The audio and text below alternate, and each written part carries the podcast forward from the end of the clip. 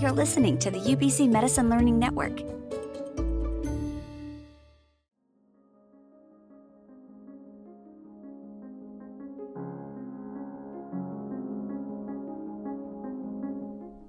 Hello everyone, welcome to a special edition of the Metamorphosis Podcast, designed to help medical students and those considering medicine to navigate their medical careers. My name is Chris Pang, I use the pronouns he, him, and today I am joined by Celine McCochran-Contreras. Hello, my name's Celine, I use the pronoun she, her. We are both fourth-year medical students at the U B C Vancouver Fraser Medical Program. We are very excited to be collaborating with Metamorphosis as past co-leads for the two S L G B T Q plus in Medicine mentorship group and as students who helped found Outreach, an online platform where queer physicians, both faculty and residents, can be out to U B C students, allowing for meaningful mentorship relationships to develop. Today we are interviewing one of our wonderful preceptors and now mentor, Doctor Eva Moore. Doctor Moore uses the pronoun she, they, and is an adolescent medicine pediatrician at B C Children's Hospital. She has worked with young people across various intersections, including sexual and gender minority youth, for over twenty years. With such important work, we are so excited to have them on our episode celebrating queer identity in medicine and how it intersects with career development. We are grateful to Eva for sharing her stories and wisdom with us.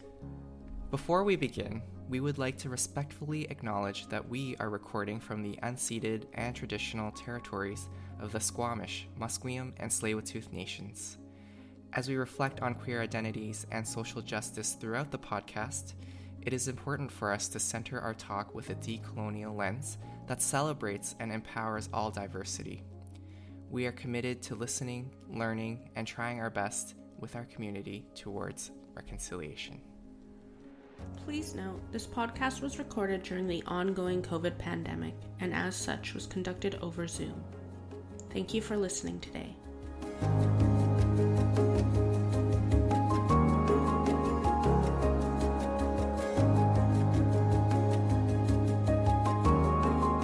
Thank you for coming, Doctor Moore. It's really nice to have you here and to see you again. Can you call me Eva? Yes. Thank you. Thank you again for joining us today, Eva. We wondered if we could start just sort of talking about how you came to be in medicine. Yeah, sure. Um, so my both my parents are doctors, and I have both of my grandparents on one side were doctors as well.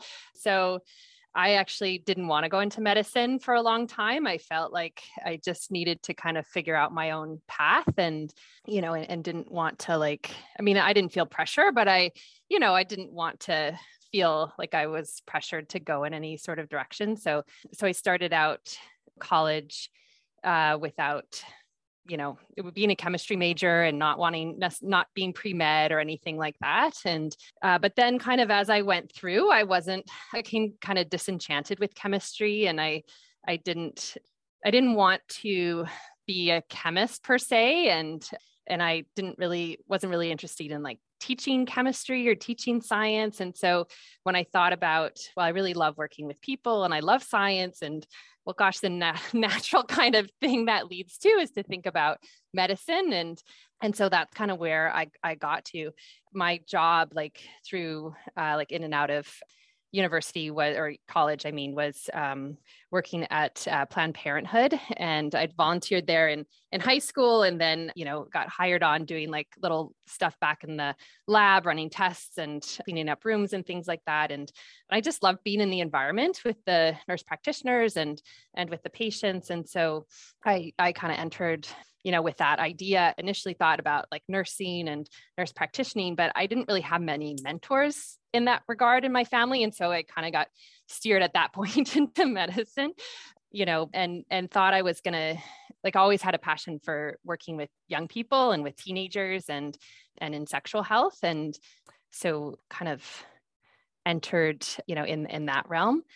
When I finished uh, college, I, uh, I hadn't like finished all of my like pre-med stuff, and I hadn't done like my MCATs and things like that. And so worked for a couple of years uh, in Philadelphia, in Center City, Philadelphia, and I got a job as like a H I V hotline counselor and sexual health hotline counselor.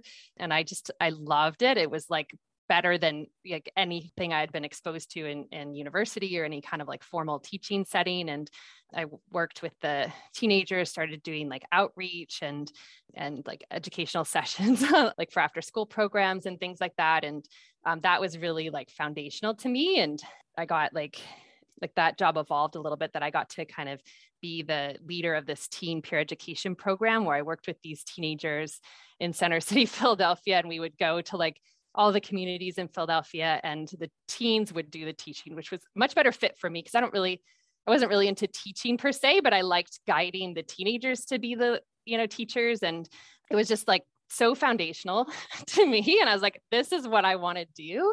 Um, but I wanted, you know, like I, I'm going to get more education. I want to have more experience. I want to have more, like, you know, be able to be a little bit more of a leader in this kind of field. And, and so I entered medicine, like kind of with this vision of, you know, what, what I hope to do later on, I guess, which was really helpful because I found medical school, like, very, very difficult. I think there's just, it's, it trains you to be so many things all at once. And it was really easy to kind of lose, lose track of why I was there and what I was doing. Um, and it's so different than what I'm doing now in my career. So I was really glad I took that extra time to kind of just, I guess, not be a doctor and, and just kind of explore other things. Um, and, and those youth that I worked with in Philadelphia were just so inspiring. They were just amazing. And uh, had come from very different backgrounds than, than I had. And, you know, and, and we're also like trying to navigate this like newfound independence. Like, I mean, they're quite a bit younger than me, but I had just kind of moved into the city and never lived in Philadelphia before. And, um, and they were also navigating the city and trying to like figure out, you know, how to, how to live on their own, not on their own, but like in their own sense of self, like being a, you know, a teenager and, and kind of figuring out who they were. And yeah. It sounds like adolescent medicine, what you're doing now, and pediatrics sounds like it was a really organic fit, given that sort of story you just told us. But uh, was there ever any doubt? Oh, yeah, of course, right? Like, yeah, I doubted it all, all the time. I don't know how much I doubted medicine per se, but I think at some points I was like, oh, I wish I like knew more about other careers, because I could have been like a psychologist or a social worker, and I could have been doing like this so much earlier, you know, but yeah, I mean, I I went into medical school and and right before I went in, like kind of at the time that I was applying, I heard an adolescent medicine doctor speak. And this guy is like kind of known for having a lot of, you know, being a really strong mentor. And so I was really fortunate. I just happened to like go to one of his trainings that he was giving to nurse practitioners and nurses. And as part of my job, they're like, hey, go to this training. I was like, sure, you know, and he was just really inspiring. And so I was like, oh, there's actually a field for this, you know? And so that was really amazing. But I actually wasn't sure that I wanted to do pediatrics. And so I went into medicine thinking, I just want to work with teenagers. And it's like, every field has teenagers. You could be a surgeon, be a trauma surgeon. You could, you know, there's just so, so many different things. And I initially thought about O B G Y N because of my interest in gynecology and uh, sexual health. And um, I thought about, about that, but I really wasn't interested in surgery. So it was kind of easy to kind of take that off the list. But after that, yeah, it was really tricky because in um, the U S where I was at that time, like, you can go into adolescent medicine from internal medicine and family medicine and pediatrics. Uh, and you don't even have to go into an adolescent medicine fellowship. You can work with teenagers in a number of different fields. So, you know, I kind of was very, I don't know, mercurial, I guess, in terms of where I was headed. And then once I did my pediatric rotation, I remember there's, I, so I did my residency or sorry, my, my medical school in Baltimore. And it's a very, you know, it's a very diverse population. So the folks that I was caring for in the hospital, there's a, a lot of, you know, pov- poverty and social um, exclusion and, and just a, a lot of people who re- were very much in need. And so that was a, something I like. I think there's a lot of hospitals that are like that. There's the, you know, healthcare is, or health needs are not equally distributed in the population, you know, but that was an important part of, of that as well. And I just remember this one time, this like kid, I was on my pediatric rotation, this like two-year-old just like reached up for me and was like, you know, wanted a hug. And I, I was like, this is, this is pediatrics, right? This is why, like, it doesn't matter the medicine you use or the people you work with or, you know, side by side, but like, it's, it's the patients and it's the families that, that drew me in. And I was like, thank God I like pediatrics because it's such a natural fit for adolescent medicine. But yeah, that's, that was a transformative day when I realized that. I was personally curious about your time in Baltimore, and I understand you also did a master's in public health. Yeah. And I was wondering if you could talk a bit more about like where you did that kind of schooling and what drew you to it and the story behind that. Yeah, absolutely. Uh, yeah, I grew up in Seattle, Washington, and then I was like, I need to get away. And so my my college was in suburban Philadelphia, which also was not getting away. It was very similar to growing up in Seattle. And so, uh, not I mean, not not in that way, but just wasn't that urban experience I was looking for. And like I said, I talked about that experience in, in Center City, Philadelphia, of just being so so important. And so when I was looking at schools, I ended up going to Johns Hopkins at in Baltimore, which I thought would be quite similar to Philadelphia, but it's actually like below the Mason-Dixon line. So it's, it's just got a little bit more um, Southern culture to it. And it's a, it's also even more poor and just, I don't know, disenfranchised than, than Philadelphia was. So I, I found it a difficult place to enter, and especially entering kind of with a lot of privilege, you know, being in a uh, medical school bound to have this very, you know, prestigious career. It was, it was actually quite, quite difficult to figure out how to kind of take, take that on. And so I kind of was drawn to public health in that regard of feeling uh, really kind of in a way helpless as a community, you know, as a provider and as a doctor of like, gosh, there's so much social stuff that I'm up against with my patients that, yeah, sure, I can like give them antibiotics and cure their pneumonia in the hospital, but they're going to go home and they're just, you know, their asthma is just going to flare again because they don't have a safe home to go to. And so I felt like research and, and public health and kind of taking that broader look was another way of trying to, you know, make a difference and, and try to help communities that maybe like that one-on-one relationship wasn't going to be able to, to do. And so I, I really uh, w- wanted to, to look at that in a different way. And I, I guess I think of like, you know, the, the circles of, of, of influence, you know, and how, you know, yeah, we can kind of think about genetics influencing health, and we can think about the family and the school and the community, and then social policies, and all of those things have their, you know, influence on the health of that individual. But if I just focus on like the genetics and the, you know, the stuff we're taught in medical school, you know, the antibiotic, which antibiotics to use, is like, in the end, like, it doesn't actually matter what antibiotics I use. Like, what matters is the policies that, you know, why this kid isn't in school and why isn't it safe for them to walk around their block, you know, and all those things that go into like health and wellness. So, so yeah, I, I really wanted to do a public health degree. It was just a matter of like when I was going to do it. And so I was fortunate enough to go back to Hopkins for my fellowship in adolescent medicine. And I was able to do the public health degree at that time. And I, at that time I was really focused on, on research, and kind of thought I was going to go down a research career, but I'm glad, glad that I didn't, it didn't work out in that way. Um, you know, it just was, it's just so competitive. And, and I think I also found research limiting because it's so much of a question, and it's, it's, uh, it removes yourself so much from the patient as well. And so, yeah, finding that balance, I guess, is, is part of it, but I was really glad to have had all of that intense research experience so that I actually can understand research better and can be kind of critical of it, I guess, and, and, and, and know where the value is, as well as kind of where maybe it's not um, providing value too. So thank you for that. It's interesting that you consider yourself not a researcher while you, you have completed some scholarly projects, I would say. And, um, You you do continue to publish some papers as well. So so that that's interesting about Thank you, Chris. The identity between nice. uh, a capital R researcher versus, you know, a clinician, or, or the, the identity between clinician and researcher and combining those.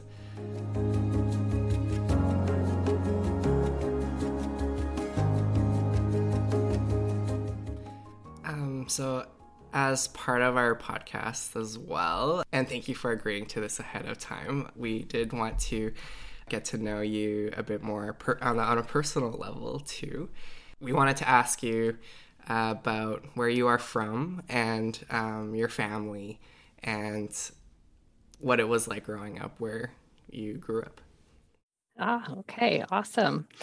Yeah, so I'm from, uh, I grew up in Seattle, um, and my mom's a psychiatrist. My dad is a, a reproductive endocrinologist, and uh, I have a younger sister as well who has absolutely decided not to go into any kind of higher education and uh, lived off the grid for a period of time, and now uh, does these natural um, beauty products, which are really amazing, and uses uh, invasive plants to make beauty products um, and other things. So we have a really kind of diverse family. I think just um, among ourselves, we didn't grow up with relatives. Our extended family was all kind of um, in the Midwest. And so we were kind of raised separate from that. Um, and I had just an amazing education in Seattle. My parents sent me to this really fantastic high school that was very social justice oriented. And it was just a very, very good in- environment for me. So, um,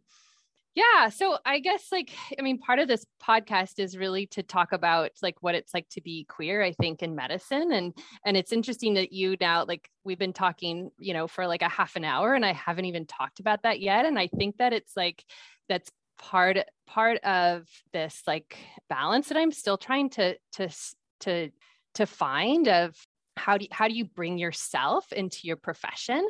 Because I mean, clearly I'm telling very like personal stories. This is very much my own journey. And yet it's really easy to just leave out that piece of myself because I think I've just gotten used to, to not talking about it. And, you know, hopefully that that's changing for your generation or, you know, or will, will change, but it was, I mean, it's definitely always part of my family. Uh, and the message is that my parents taught me was not to talk about it. So that's, you know, that's passed on down from, from them, even though they like personally are very accepting. Like they specifically said, don't tell your grandmother, don't tell your family, don't, don't tell your uncle, you know, you know, and, and also even about like working at Planned Parenthood. I come from a very Catholic family and, you know, I wasn't, I was doing sexual health stuff. It wasn't even like, I didn't enter it to I, even though I, I do feel about advocacy and, you know, and, and having very much pro-choice, but like, I didn't enter it to like be an advocate. I entered it to provide healthcare to people. And, you know, but I wasn't allowed to share that either. You know, I was, like I said, I was discouraged to share that piece of myself too. So I'm very like, that's just very natural to me. And, and I'm trying to recognize it and challenge it a bit more because I, I want to get to a point where, you know, I can talk to my patients and to my colleagues and, you know, and to my students about the full piece of this journey, you know, and, and, and the full piece of who, who I am. But, but yeah, I mean, the, this process of like coming out to myself, you know, when I was in Seattle, I, I didn't come out. I didn't really quite recognize it, even though I was in a very kind of accepting environment. You know, I just, it wasn't on my mind in that way, I guess. I just didn't have a label for it. But then when I got to college, um, like I came out like within three days, like I was like, oh, all of a sudden I have to like describe who I am to other people. And I guess that's who I am. Um, you know, so uh, it like became very clear that I, that um, that was what I was going to do. And, and then, you know, and then once I kind of got more into profession and, you know, and then, you know, took a job, a full-time job after college and then into medical school, it's like coming out again of like, okay, well now, now how am I going to talk about it? And I kind of went back to that teaching that my parents gave me of like, well, don't share that, you know? And, and so like, I kind of, it became very clear to me who I had, like I had in my head, like, okay, I've come out to these people. I haven't come out to these people. So I'm, I would just like kind of separate like who knew, who didn't know, like, I don't know, like they, it's not all up to me, you know, like they may have known anyway, or so talk, you know, somehow, but I, in my mind, I had this very like clear idea of like, okay, I'm going into this, you know, into this interview. I'm not going to talk about, you know, my wife, or I'm not going to talk about my partner or my girlfriend or, or my sexual identity. Like, it just isn't something I'm going to do. And it was a very purposeful thing. And like, if I decided to talk about it, it's a very purposeful thing. And so it it's just so easy to not know how to fit it in, I guess, or how not to talk about it. I think it's so interesting because I, I think myself and Chris and a lot of our colleagues, like we found each other, like those days before we found each other in medical school, it was very much like, I don't know if it's learned or if it's just, it's kind of like there, or I, I don't know where that where that thinking comes from, but sort of retreating, because I think for myself, I was also very much coming into medicine like comfortable, and most of the spaces that I worked in and lived in was very open and out. And then when you get into a new space that's, you know, a space that we put on a pedestal, like medical school, I think, again, I was like, am I supposed to tell this to people? Like, how much should I tell this to people? And and it's so hard, like you said, because it is, it's such a part of us. Like, uh, for myself, I feel like it's so important in the way the way I live my life that it, it's weird to go into spaces and not bring that. Um, I, I mean, I was talking to Chris about this. We, I was watching, you know, What You Do over the break. I was watching Queer Eye, the newest season that came out on New Year's Eve, and it was Karamo Brown, and he was talking to somebody. Um, he, he said he said, and it really stuck with me. I went and looked it up what he said. He said, "For me, coming out gives the power to the other person to accept or deny you when what you're really doing is inviting them in." That really stuck with me. And so I appreciate you inviting us in. And I'm trying to think about that as well a lot of the time. But I don't know, Chris, how have you navigated this, like your life and your queerness, and how how's that been for you? I think it has been more subtle in in ways of listening to what, you know, clinical spaces are, like the vibe that they give off. And certain remarks will kind of help or hinder me in my process of of um, how much I want to share or not share, I think.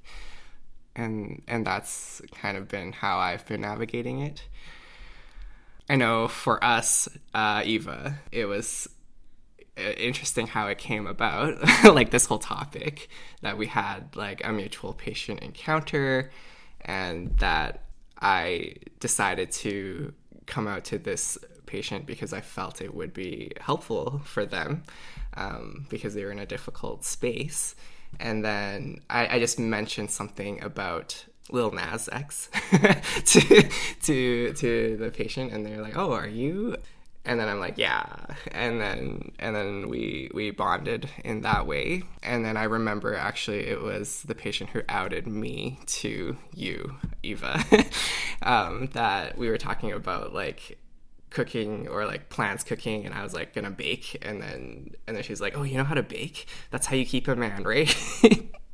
And I wasn't sure how that would have landed with anybody else, really. But I, I really did appreciate how, how it landed with you, Eva.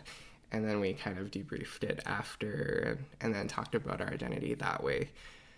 So all this to say that I think it sometimes comes out organically. I think that was really brave of you to come out in that situation. And, you know, I it it's something that's always a choice, you know, like you, you, you describe it as organic, but like you chose to do that, you know, you didn't, it was absolutely not necessary. And there's lots of ways that you were bonding with her, um, without having that be an element of it. But, but I think it, it is brave to kind of take, take that leap, and then to recognize that, like, yeah, they may not keep that same confidence that, um, you know, or, you know, that, that we might have. You know, and, and so what does that mean? Like if the parent finds out, or your attending finds out, or, you know, and, and, and, and all of that. Um, yeah. So those are the things. I think I overthink it all, right? I, we probably all do, of, you know, if, when is that right time or not? And so, yeah, I just, am, as you were talking about, I've thought of all the times that I didn't come out, you know, and there was a, Uh, when I was in residency, I really felt like I didn't want to come out at that time. It was more like a personal reason. I'd broken up with my girlfriend and, you know, I was like, I was just really not in a, a good place in a lot of ways. And so I didn't want to have to talk about, you know, my, like, because I knew that the next question would be, well, are you dating someone? I was like, well, no, you know, so I didn't want to like go there at all. So I just decided not to talk about it very much. And I mean, I definitely had my, you know, my friends that were very supportive, and my residents for the most part know, knew, but like among like attendings and definitely with my patients, I just didn't feel like in the right place to do it. But then like, you know, then I came to residency or sorry, to fellowship and felt much more comfortable like in fellowship and, you know, and then, and then definitely now, but even like, as I came here, I had a patient who I'd seen for a number of years and she was finally like nineteen and I met with her.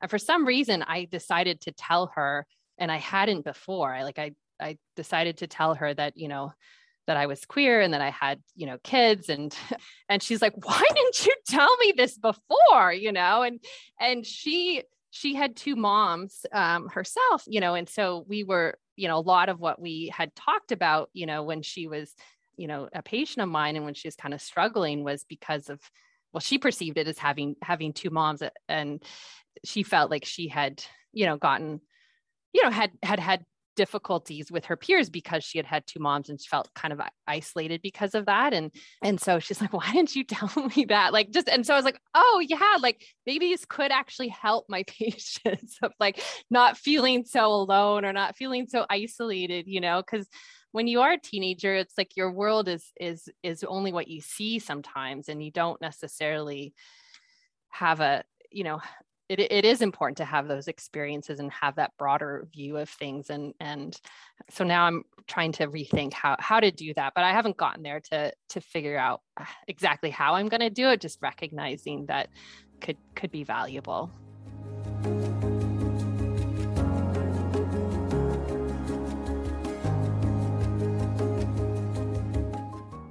As we go through the CARMS process, and as we become budding residents, mm-hmm. what would be your kind of wisdom that you have to impart to our listeners about this whole process of inviting in? That's such a good question. And there's definitely no right answer about it, you know, and And and I think, you know, Celine, what you were saying about like every new environment is like a new opportunity to rethink all of it, um, you know, and CARMS being, you know, such a, so many new environments and new potentials and everything. But I mean, I think it is important to be yourself. And, you know, if that's, if that's the best way of expressing yourself and to be honest about, you know, who you're, who's moving with you and why you're considering, you know, this kind of program and what led you to do this medicine in this way, like that it's absolutely relevant. And it's, it's so important for us to figure out how to share these, these things that really are, um, you know, relevant to who we are and the choices we make and the things we're, we're looking for, you know, and, and if we don't, I think it can get in our way and it can limit our, our opportunities. But I think, yeah, just being, being honest is just, it gets you a lot, gets you a lot further along. And, you know, it's, it, there's always going to be people who don't understand, I guess, or don't have that experience. But what I found is that when I'm comfortable, then people can kind of take that that lead. And I guess I know this more like with raising kids, like my kids are, there's not any other queer families that I know about, like at, at my kids' school or their preschool, but there's like no way that I can hide, you know, that either my partner or I can hide or would hide, you know, the reality of our family situation is definitely not good for our kids either, you know? And so because we're just so forthcoming about it, like nobody can say anything. Like they're just like follow that same tone of the conversation, uh, whether or not, you know, they feel comfortable or not. And occasionally you'll get like these kind of like, you know, questions that it's like, oh yeah, that maybe they don't have a lot of experience with queer families or queer, queer people. Like you kind of get to know that over time, but definitely not like at first glance, which is kind of what I always expect, is like, I'm going to come out to someone who doesn't understand, and I'm going to get like this feedback right away from them of like, you know, of negativity or something. But that's not actually what, you know, what, what really happens, I think, you know.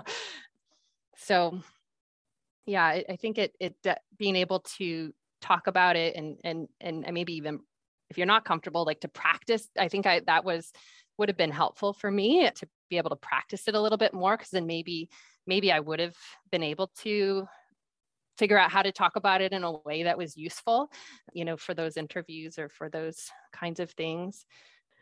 But um, yeah, I think it, having like this kind of mentorship that you guys are are doing is is a real opportunity too. Hopefully it gives gives people the chance to, yeah, figure figure it out a little bit more for themselves of of how how they want to approach it, how you want to talk about it. Thank you, thank you, thank you for that. That that was so healing and refreshing for me to hear.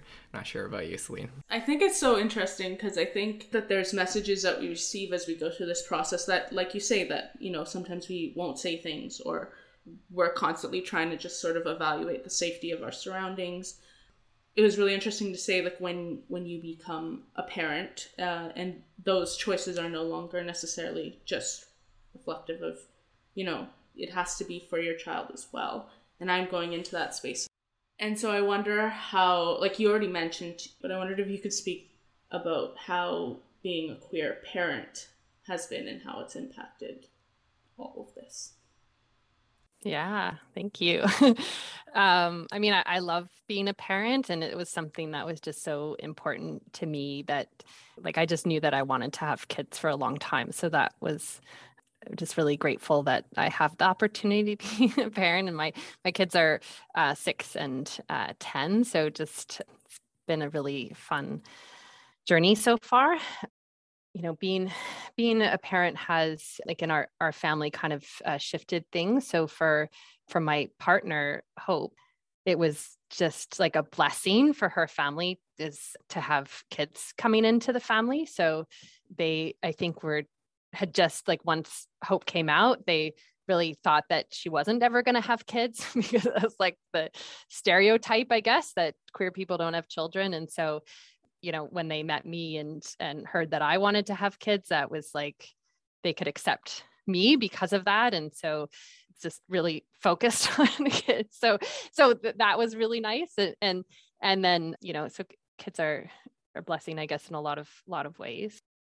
Uh, it's, it's been harder in my family, quite honestly. Like, I think my, that, that, that kind of homophobia that I mentioned before of my mom not wanting to tell, let, you know, have people, uh, know that I was queer and, and uh, in the family and stuff like that. Like my, my extended family's completely changed, or, you know, I'm out, my, they all came to my wedding, you know, um, you know, there's lot, lots of other queer people in my family, and they've all come out, you know, so the last, you know, twenty years or even like ten years, even ten years ago, we were all out at that point. And so things really did shift. But, um, uh, but yeah, like that homophobia though, that my mom has really, like the kids brought it out even more of, well, you're, you know, you can't, how could, you know, how could two women raise two boys? You know, you guys don't know anything about boys. And that that kind of stuff has very been very we've been dealing with that a lot with my mom. But I think that happens in all families. Like there's all this stuff that comes out raising kids that are like, wow, like you know, there's all these issues and childhood traumas and perspectives and everything that that that come out. But yeah, I think finding those like connections with others is really is really interesting. We we don't have a lot of connection with other queer people in Vancouver. It's just not, I think having kids, you have less time to like, you know, do social things and do events. And especially since our families are away, all of our vacations, all of our time off are like traveling to see family, you know, so I think that's, that's going to be something we're going to have to figure that out a bit, especially for our kids. I think it's going to be important for them to know other queer families. But we also have the benefit of like both my sister's queer and, and Hope's sister's also married to a woman. So we have these like, you know, we, we have these queer families and queer role models like within our, our extended family. So actually like those you know, trips and vacations are very like affirming to all of us as well. So I, I think that that's how, that's how we, we manage it, I guess. Thank you. Yeah. I think families, you know, there's three million different ways to have families, but for some reason we only often see and talk about one. Uh, and so it, it has felt like a very, a, a, an area that I didn't know was so heteronormative. Yeah, that's just so, so true. I think I was telling you this before in another conversation, like I've never felt so heterosexual at being pregnant and, um, and being with my children. And, um, I feel like this new, like need to be obvious and out. Like I, you know, when I first came out, I like had rainbows on everything and pink triangles and, you know, and all this, uh, s- stuff of like feeling like I needed to like, let people know who I am. And, And then I didn't feel like I needed to do that anymore. And and then now with kids, it's like, oh my God, like people just assume that I'm heterosexual. And that's, that's fine. Like, it's not like it's wrong. Most people are heterosexual, but, but it's so much more, you know, often. And, uh, and even when I'm with my partner and, you know, my partner started dyeing her hair so that she wouldn't be misinterpreted as a kid's grandparents, you know, cause she's an older parent and, you know, all this stuff that we do to like, Um, that we have, we feel like we have to do to really kind of justify, yes, I am the parents of these children. We are the parents of these children, you know? And, uh, so yeah, I've, I've started like thinking like, oh, I should get those rainbows back out again. Cause you know, it's, it just expresses like who we are, you know, like it's just, I'm, I'm not heterosexual and, you know, and I, so it's important that I'm not interpreted that way all the time. For our listeners, I, I would love to hear more about your story with Hope and how you guys met and, yeah, how, how, how it came to be. Awesome. Yeah. We have a funny meet story. So I was in uh, residency in Seattle and and she had uh, moved to Seattle uh, a number of years, before, a couple of years before, I guess, from New York City. And uh, she's very much a, a New York girl. Um, but, you know, there's, there's a certain point in New York where you just, you know, you can't like own a place, you can't have a yard, you can't have a garden. And she's like, I need to leave. And her sister had moved to Seattle. So she, she moved as well. And so at some point in Seattle, she uh, told her, she had a number of queer friends, but they were all kind of partnered up. And she's like, I, I need to meet like single lesbians. Like it doesn't, you know, you guys are good and all, but like, I need to meet and not necessarily to date or be set up, but I just need to like be able to hang out with people who are not like partnered up all the time. And so her, her friend who's also a doctor and took this very seriously, type A personality, you know, like invited her friends and said, you need to bring a single lesbian to this party. So it's like, it's a party of single lesbians. So you have to bring, everyone needs to go out and find one and bring them to this party. And, and so there was a, um, a, a few of us in residency who were out and together, but I didn't know this girl very well. So this girl was like, you need to come to this party with me. And so, so I was like, I don't want to go, but I, I did end up going to the party and that's, that's where I met Hope. Every time we, we have a fight, had a fight for a long time. She's like, well, I'm, I'm going back to the party and choosing someone else. and, and, and then the other thing that happened is uh, I'm like really allergic to cats and she had two cats at the time. And so she, once it like became clear that uh, it was getting serious between us, she gave her cat to her parents. And so she would say, well, I'm going to go, I'm going to go get my cat back. So those are the the two things that would happen if, if we broke up. But no, we've been together, gosh, since like two thousand seven. So fifteen years almost. Yeah. Yeah. That's amazing. Thank you for sharing that. You mentioned something earlier that was like a homophobic experience with your parents. And that really resonated with me because actually my partner, Joel, and I, we're, we've been together for four years now. And my family is new to Canada, uh, first generation. They are quite Christian as well. And so it's been quite a journey navigating this. I am out to them, but we don't really talk about it. And so in some ways, when we reflect on different spheres that we're out, I sometimes even feel like I'm more out in the workplace than when I'm with my immediate family, if that makes sense. Mm-hmm. Yeah. And so Joel and I, we just, given everything that's been happening, we, we had planned to get married um, in twenty twenty-three, but we decided to just elope in uh, a month, actually. Yeah, in oh February. Oh my God! Thank you. Amazing. Thank you. Yeah, yeah. It's been an interesting experience because I think um, marriage also brings out different ideas of heteronormative ideals. And so I, I asked my parents in a WhatsApp message, like, if they would come to the wedding. And I'm still waiting to hear back from them. Mm. Yeah. And so I guess I was... I, I was wanting to know how you have been dealing with or coping with the different levels of acceptance that you're experiencing across the spheres of your life. Yeah, thank you. Uh, well, congratulations. That is so exciting. Um, yeah, it, that's so, it's so difficult. I think the situation with my family's probably quite different than yours, but, you know, with my extended family, like being very Catholic, maybe that's kind of similar to you, to your situation. I, I think, you know, for, for me, I have to just like recognize that, you know, my parents or my mom, really, my dad's totally fine, but my mom has her own journey through this, you know, and, and I have to just kind of look out for my family. And, you know, I, I, we, we talk a lot about how to protect the kids from it in a way, like, because I don't want them to to experience this like homophobia that she is imparting on me and uh, and and Hope, and um, she has a hard time re- accepting our relationship. I mean, she's very much like in our lives at the same time, which is just this bizarre piece of things. Um, but yeah, like she's she's very much like in our house, in our home,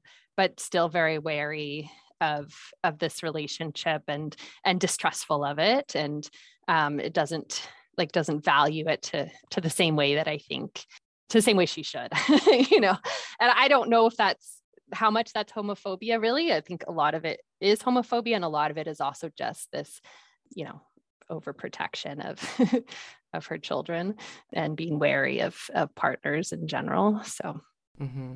and learn and their own learning as well. Exactly. Mm-hmm. Yeah. Yeah. And, you know, she grew up in a very different time and in a very different environment than we did. And, you know, we have a lot of benefits of acceptance and stuff that she didn't have. So.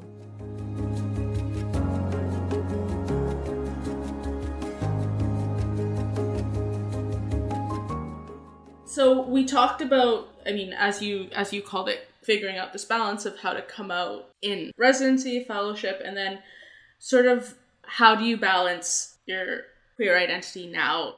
Yeah, awesome. Yeah, I mean, at this point, like I've very, very much like within my within my group and uh, and and among all of my colleagues that I work with on any kind of regular basis, like I'm completely out, and they know my, they know Hope, and they know my kids, and you know, and, and that's uh, very, very comfortable. And I'm really glad that I'm in a place like that, and, and glad to be in, in, in a place where that's just not an issue at all any, anymore for me. And, you know, and I, I think that's, you know, probably, I'm just trying to think, like, I, I don't think I'm at all like concerned about sharing that, you know, it, among my colleagues, you know, at all. I think some of those, those times I'm still trying to navigate of like, you know, like just those social conversations with people you don't know at work. Like when you're talking to the nurse and the nurse is like, yeah, my kid, this, this, this, and I'll talk about my kids very freely. Um, but there's still that kind of like, okay, do I talk about my partner? Do I, like, do I come out to them? Like, you know, and I'm trying to like get to a point where I'm not thinking about it so much. And it's just like, you know, what hap- what, what happens in that moment. But I, I have like tried as well, like when I do have the opportunity, I think I've been making more of a point the last couple of years of, of like more purposefully coming out, just so that it's not subtle, I guess, or it's not like left kind of unsaid. So I'm trying to figure out how to do that. And I've been trying to like experimenting with ways of, of doing that more. And so one of the things I think about is like, you know, I'm always asked for like a bio, like I'm giving like grand rounds next week. And it's like, how do I come out in my bio? You know, like it's like three sentences long, you know? And so I've actually looked at like other queer professionals to try to figure out like how to, how to do that. Cause like, oh, do I like, you know, put it as like, yeah, I live with my wife and, and children, you know, and that's what I ended up doing, but there's other ways I think that people have, have been able to come out. And yeah, even, even just coming out kind of with your professional work. So like for a long time, like when I was in medical school, so, you know, still like fifteen, fifteen, seventeen years ago, I worked and uh, helped to author a paper on uh, transgender healthcare. And so, you know, I remember like one of my co-authors who had been in that field for a long time is like, oh, you may not want to continue to do this. Like, you know, you may not want to like, in, in a way, like pigeonhole yourself. Like at that time, only queer people did ter- gender work, you know, that's like shifted. That's completely different now, you know, but like at that time, like that was, it was really a niche. And you know, and, and she just had, you know, just kind of said like, you may, this may not be where you're going, you know? And so like, even just being honest about having that as part of my commitment, I guess, my professional commitment, that's one, one way I've seen people put it on their, their bio. So yeah, I'm trying to, to figure, figure out that piece of it, of how to be more intentional about coming out. Yeah. And, and then, um, as I mentioned before, just like trying to figure out how to come out to, to patients and families and, uh, when it's relevant and, and, or maybe when it's not relevant too, you know, just not, not to try to promote it necessarily, um, because I think our patients are like going through their own journey. They don't necessarily need to hear about all the ins and outs of, of my life, but, but very much in the context that, you know, you're, you talk about, Chris, but then also in that t- context of, well, you know, they may, they may not have had the opportunity to talk with someone who's queer. They they may not, um, you know, they may be struggling with their own differences and feel alone in that, like whatever that difference is, and and meeting someone else and kind of figuring out how, or seeing seeing them dealing dealing with differences and how they're they're kind of presenting themselves can be, you know, can be an important part of their journey. And and just like my kids don't ask about everything, like they may not necessarily ask for that. Like I might have to have to put it out there. And, you know, even if it's, you know, even if the conversation doesn't naturally come to it. So those are some of the things I'm thinking about and, and kind of experimenting with in, in a way. And and then also like, do you, you know, like how much do you put the the rainbows up and the and the pins up? And, you know, it's very very typical, you know, where I work for people to identify their pronouns on their signature or on their Zoom name or, uh, or to wear pins and stuff on their labels. And, and I've, like I said, I kind of moved away from all of that, but, you know, do I go back to that and kind of, you know, be able to do that? And, and yeah, I don't know. I don't know the answers to all of those things, but those are the things that I kind of think about and try to, try to figure out how to, how to do. Thanks for that. You kind of alluded to this, um, but we were wondering, like, there's obviously been a lot of change in society over the past twenty years, and we we're wondering, like, what stood out for you in, in the in the duration of your career that you've noticed? Yeah, um, so it's so interesting. I mean, there's so so much change, you know, when. Uh, when I started medical school, I started medical school in two thousand. And, you know, we, I felt really lucky. There was like six of us. We had our L G B T alliance group. Um, and so there's six of us in my year, and I think none in the year ahead of me and one in the year before. So I felt really glad that I had these six people. But then like, as we kind of met, we realized, well, actually like one was there for alliance. Like she wasn't queer herself. She was, um, you know, um, just there to kind of be in a supportive environment. And then there was another one who hadn't come out in our class, but then kind of came out later. And, and so like kind of trying to figure that out was, was interesting, but, but yeah, like having that kind of, that those colleagues have been really, I think, important. So that's why I'm so glad to kind of hear about what you guys are, are doing too. But just in terms of like how things have changed, I mean, the, the, Um, gender stuff is like completely different what, what, where it was before, and both like on that professional level, but then also just the, the comfort people have to express a diversity of gender and, and label it as such, um, just not was not part of that conversation. Like, um, you know, back when I was uh, in college and in medical school.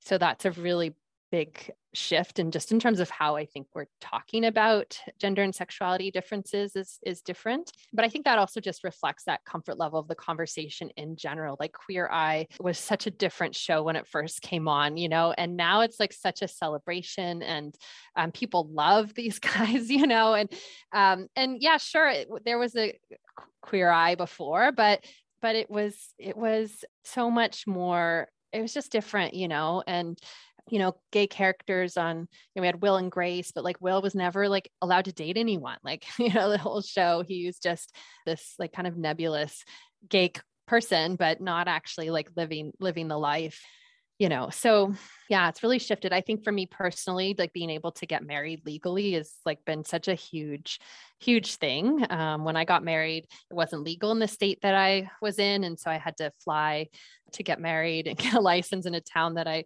like a state I never lived in, never planned to live in, you know, and it's such a subtle thing. And I'm so glad I got to be legally married, even if it wasn't recognized where I was. And then, and then it, it is now, but that was just like such a huge, huge thing for me for some reason, like to not be recognized um, in that way was really, really hard. And, and now it's just like a non-issue, you know, and when, when I had my first kid, because it wasn't um, legally recognized, like Hope had to adopt Asher.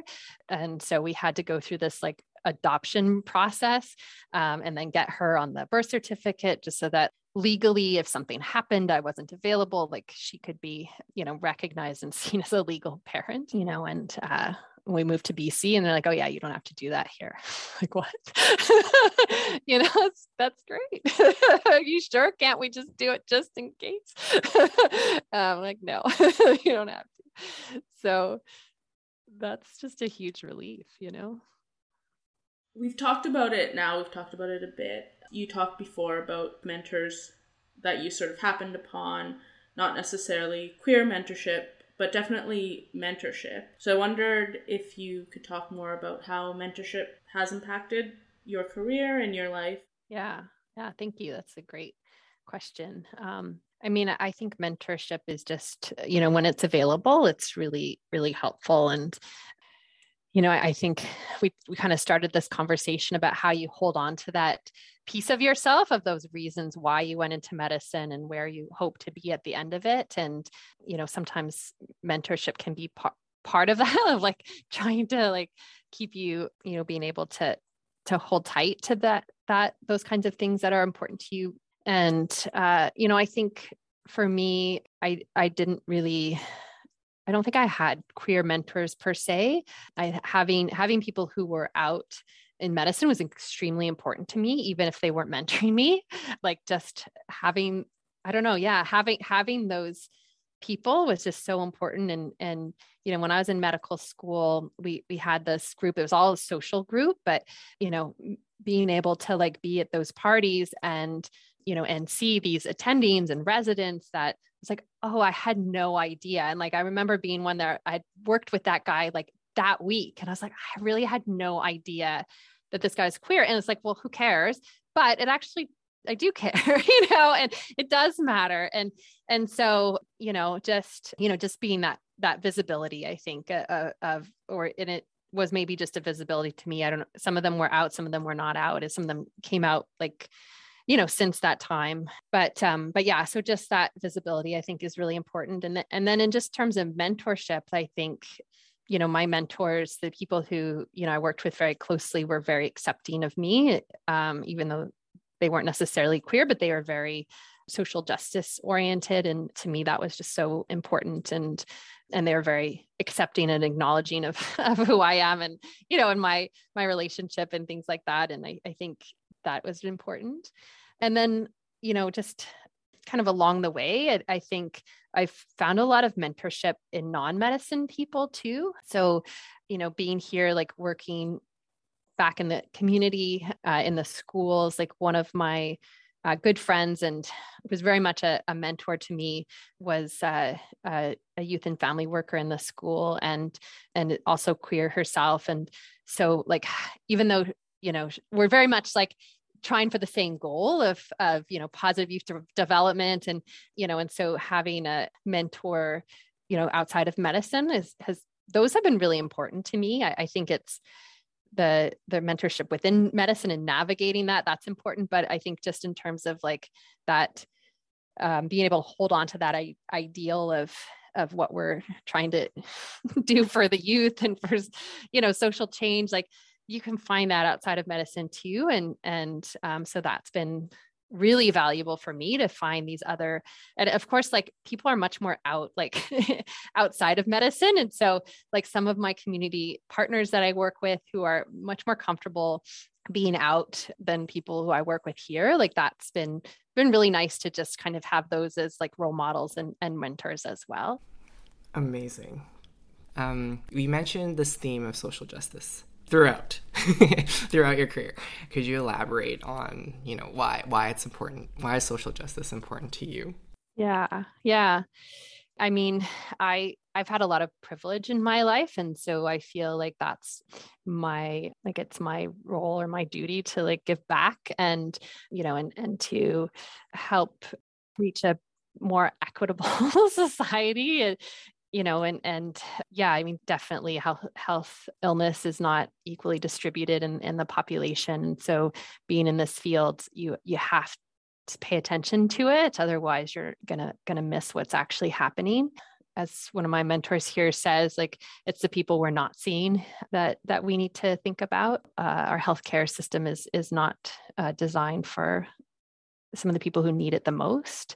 Yeah, that's why I went to medicine. And it's a very, I mean, medicine is such a formal, very institutionalized, very patriarchal, colonial, you know, um, approach to to try, trying to provide a service to people. And so, you know, we we have to recognize that too, and um, and think about how how can we shift it to be able to to reach more, but then also to value that. Yeah, it's it's not just about us. There's a lot that that is going to help people that is not going to come from such an institutionalized approach too.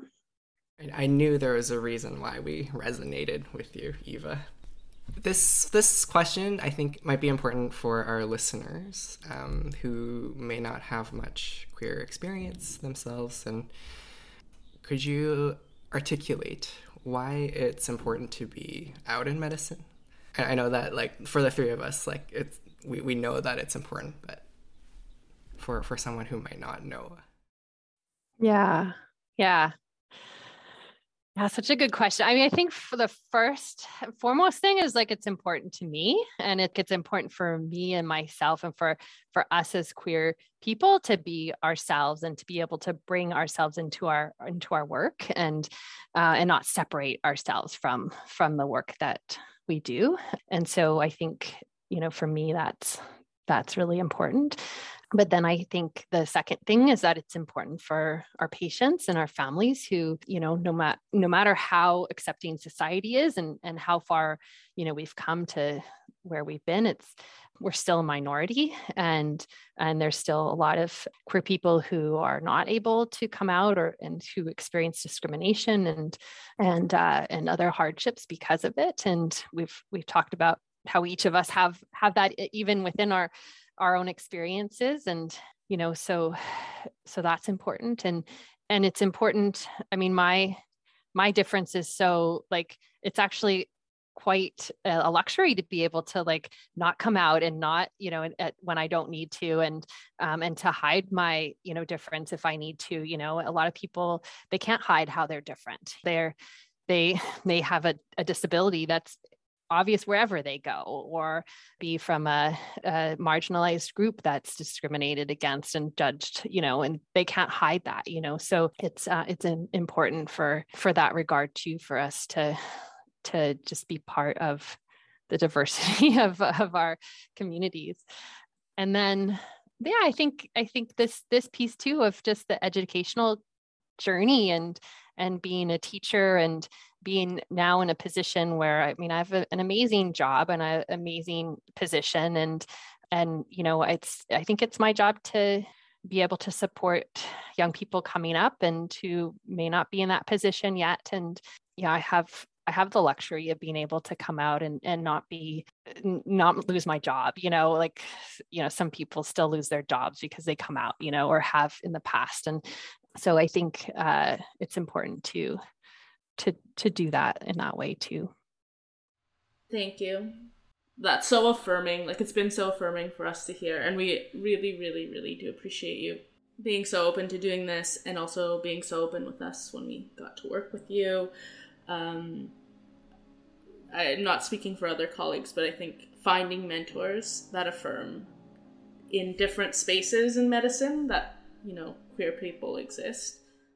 Yeah, I, I think that's a really good point. Not every medical career is as accepting as, and as open as adolescent medicine and pediatrics is. And, and so there is a lot of work to do so that people feel comfortable and, and figure out how to, how to navigate that. And so, you know, I, if there's something that I can do, you know, to help that along, like, be amazing to, to be able to be part of that.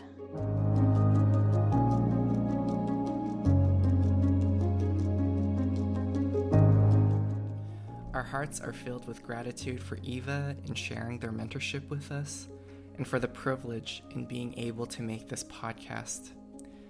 As we reflect on our queer medical student journey in our final year and beyond, we stand on the shoulders of our previous generations who have paved a path for us, and we can't imagine what our lives would have looked like even just twenty years ago. It was just now in twenty twenty-two that conversion therapy was legally banned in Canada, reflecting how much further we have to go. We truly hope this podcast adds to the changing landscape in medicine towards a more inclusive and diverse medical community. Thank you all for listening today.